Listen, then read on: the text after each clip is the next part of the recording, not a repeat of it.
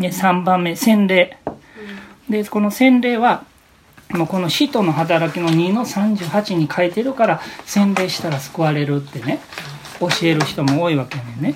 でここで、えーと、新海約2003はそこでペテロは洗礼その1ねそこでペテロは彼らに答えた。悔い改めなさい。そしてそれぞれ罪を許していただくためにイエス・キリストに何の何によってバプテスマを受けなさい。そうすれば賜物として聖霊を受けまするでしょうね。救われるから精霊が心の中内住するっていう話やけどね。ここに確かにね罪を許していただくためにバプテスマを受けなさいって書いてるわけやね、うん、だからこっから、うん、洗礼が救いの条件に必要なんじゃないかなってね、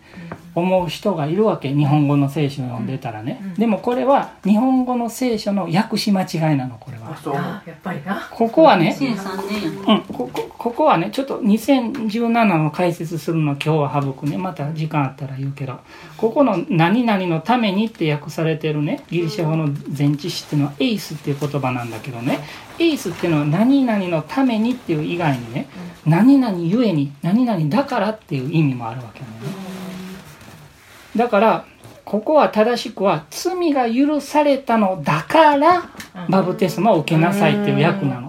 だこれ日本語日本語訳間違ってんねん。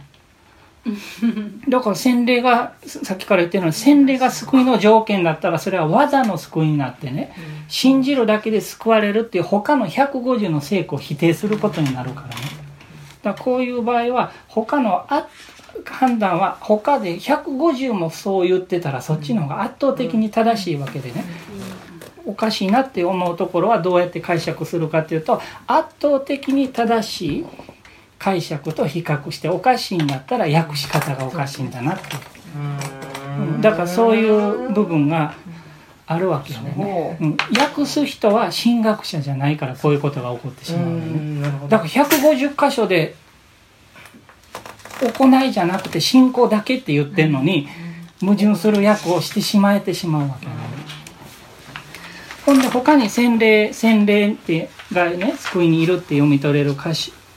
箇所がマルコの16章の1516でね。それからイエスは彼らにこう言った全世界に出て行き全ての作られたものに福音を述べ伝えなさい。信じてバプテスマを受ける者は救われます。ここに書いてるわけね。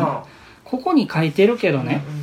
あのね聖書をよく見てみるとねマルコの9節16章の9節から20節はね括弧書きしてるわけ、あのね聖書をよく見てみるとねマルコの9節16章の9節から20節はね括弧書きしてるわけ、でね、マルコさんは16章の8節でね、途中でまで書いてね続き書かんと終わってしまったわけよね、で要するにまだいっぱい生き証人が生きてるからね、うん、その続きどうなったっていうのを書かなくてもね、うん、もっと詳しい人もまだいっぱいいたからね、うん、まだそこまで書かんかったわけでね、だからマルコの福音書は未完のままに終わってしまってるわけでね。だからそれから100年後ぐらいの人がね、終わったようになるように続きを書かはったわけ、ね、だからマルコの福音書の初期の写本には9節以降ないわけね。でも100年ぐらいの写本からね2種類の結末が出てきたわけ、ね、ほんでだからここにはこの2種類の結末が載ってるわけやねだから分かるよ、うん、分かるようにあの格好書きしてるわけやね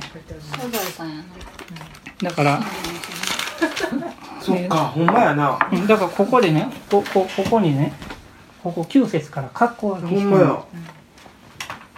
へえね。ほんでこれはねせあの聖書は神の霊感によってって書かれてるけどね9節以降は神の霊感じゃないねこれは参考資料なのただの。なんで分けたね9節から20節っていうのは神の霊感によって書かれた部分じゃなくてこれはマルコの100年後の人が付け足したね参考資料であってね。だからこの部分からねあのその聖書の教えを組み立てるっていうのは異端が生まれてしまうわけ。で。マルコ。中途半端なことしたらでももうそれが神様の認めた方法やったと思うね。マルコさんが他の3人よりも先福音書を書いたわけやからそれを参考にしてマタイさんもルカスさんも福音書を書いたわけやからね。でマルコが書いてないことも書い書いていったわけやから。だからマルコはしゅは早い段階に書いたからね。まだ続きの歴史展開でこれが重要っていうのはまだ見極めれてなかったわけやのね。だからこの9節から20節から教理を作ったらあかんしね。マルコじゃない別の人後世の人が書き足した部分で神の霊感を受けてないんでここは参考資料なんだっていう気持ちで読まないといけないんだよね。で2種類の結末が書いてあるわけね。面白い、うん、ほんでそのこの洗礼っていうのはねあの救いの条件ではあるけどねイエス様の遺言でね冒頭にあったね,、ね出て行ってバプテスマを授けてお教えをして弟子作りしなさいっていう話やったから、ほんでこの教えをバトンパスしていきなさいっていうのが弟子作りの大命令やったからね、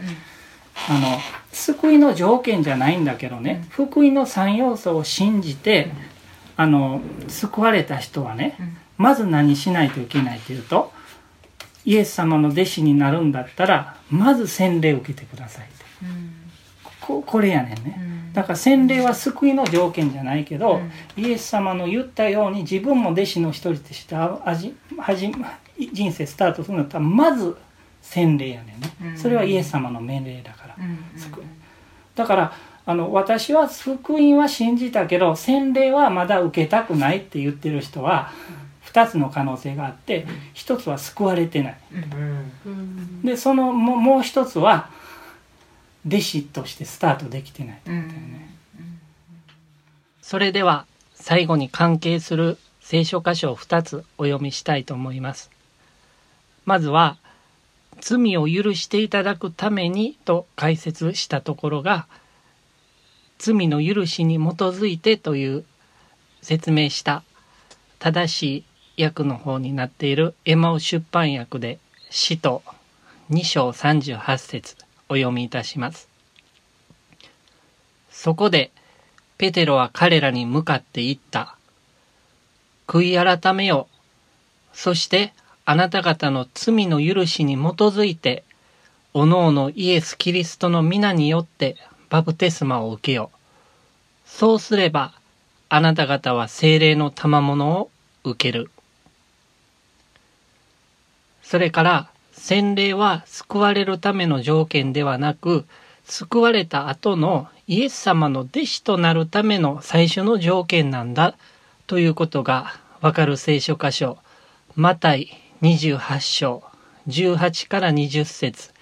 現代訳でお読みいたします。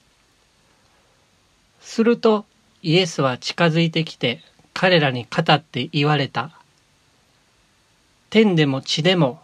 私にはすべての権能が与えられています。ですから、あなた方はあらゆる国の人々を弟子としなさい。それは、出て行って、父と子と精霊の三位一体の神のお名前によってバプテスマを授け、私があなた方に命じておいたすべてのことを守るように彼らに教えることによってです。さあ、私は世の終わりまでいつもあなた方と共にいます。